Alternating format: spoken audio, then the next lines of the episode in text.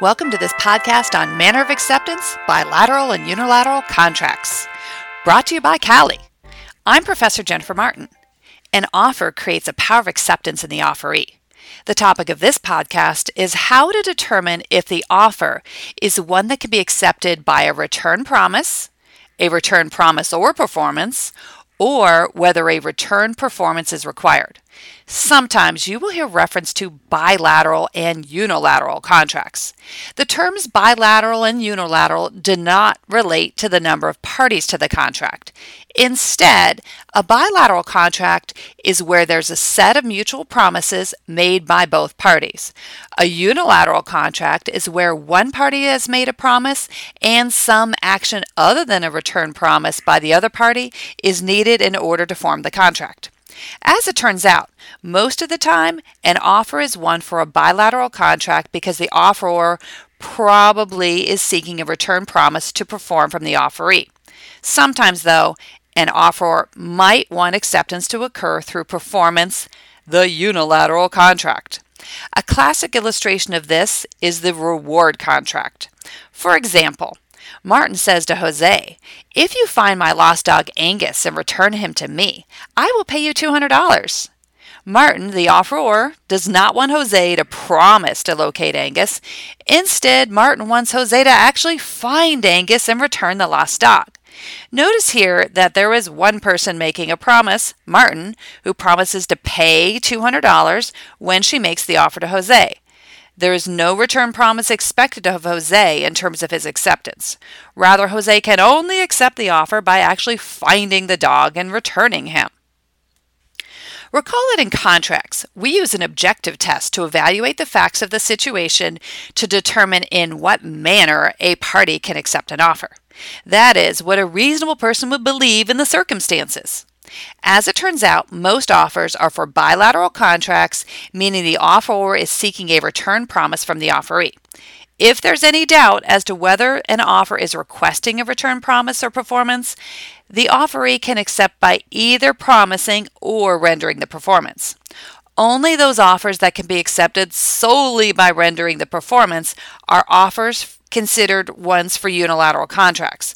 Let's look at two examples. In example number one, presume Martin needs a dog sitter for when she goes out of town and offers to pay Julian $75 per day for the dog walking. The reasonable person would believe that Julian could accept only by promising to walk the dogs while Martin is out of town, because Martin needs to have a commitment from Julian before she leaves.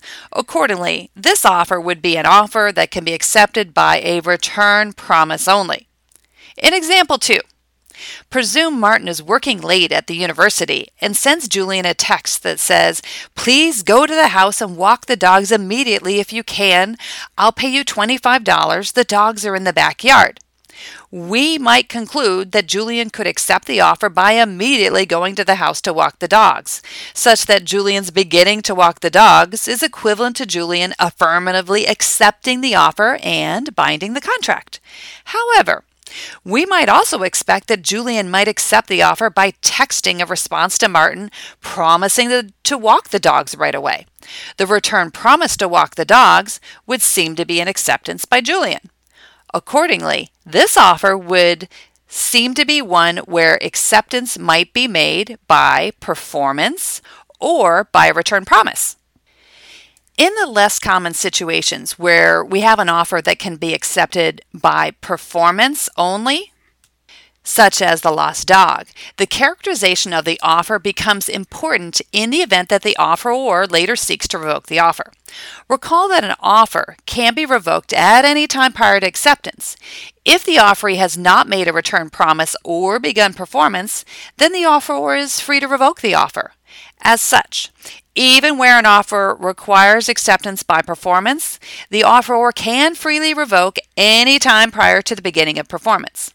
For instance, if Martin offers $200 to Jose if he finds her lost dog Angus, an offer for a unilateral contract, Martin is free to revoke the offer by communicating the revocation to Jose at any time prior to Jose beginning to look for the dog. What if Jose has already begun looking for the dog, though?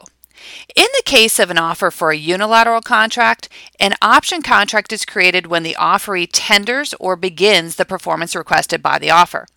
At this point, the offeree has the ability but not the obligation to complete the performance invited by the offeror. The offeror does not have to perform, though, unless the offeree completes the requested performance. Basically, this option contract makes the offer irrevocable once the offeree has begun performance of an offer for a unilateral contract. How might this work? If Jose has already begun looking for the dog, an option contract arose when he began the performance of looking for the dog. Jose has the ability to complete the requested performance of finding the dog and returning the dog to Martin in a reasonable time. However, the performance is at the option of Jose, meaning he does not have the, an obligation to actually find the dog and might abandon the performance prior to completion.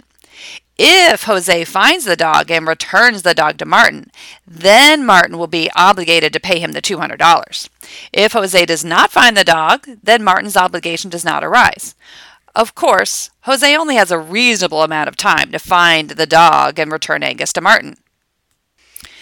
You might wonder whether preparing to perform also creates an option contract in the favor of the offeree. The general answer is no. There is a difference between preparing to perform and actually beginning the invited performance. Presume that Jose has not yet begun looking for Angus, but decides that the task would be better done after lunch preparing to perform by having lunch first would not create an option contract in favor of Jose. As such, Martin would be free to revoke her offer to Jose while he's eating lunch.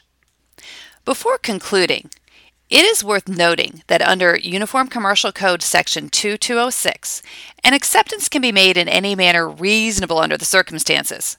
Typically, this will mean that an offer to purchase goods can be accepted by prompt or current shipment or prompt promise to ship goods, meaning, unless otherwise provided, offers for sales of goods can be accepted by a return promise or performance, and the offeree can accept by promising to ship the goods or by performing by means of actually making the shipment. An example of this would be if Martin orders a 50 pound bag of weight loss dog food for Angus from supplier. Supplier could accept Martin's order by either promising to ship the dog food or by actually shipping the dog food promptly to Martin. The ability of supplier to accept by either promise or performance makes the offer one that can be accepted by a return promise or performance. As such, Martin can revoke her offer any time prior to acceptance by supplier. At this point, you should be able to explain the three manners of acceptance. 1. Return promise. 2. Return promise or performance. And 3. Return promise only. You should be able to explain how an offer, for a unilateral contract creates an option contract when the offeree begins the requested performance. Finally, you should be able to determine whether a seller has accepted an offer of a buyer by either promising to ship goods or by promptly shipping them. I hope you've enjoyed this podcast on manner of acceptance, bilateral and unilateral contracts. Lawdibles are produced and distributed by CALI, the Center for Computer Assisted Legal Instruction. Find more Lawdibles at www.cali.org/lawdibles. Send your question and feedback to lawdibles at cali.org. That's L A W D I B L E S at C A L I dot org. The Lawdible theme music is Ask Me No Question by Learning Music. Lawdibles are for educational purposes only. Please seek an attorney if you need legal advice.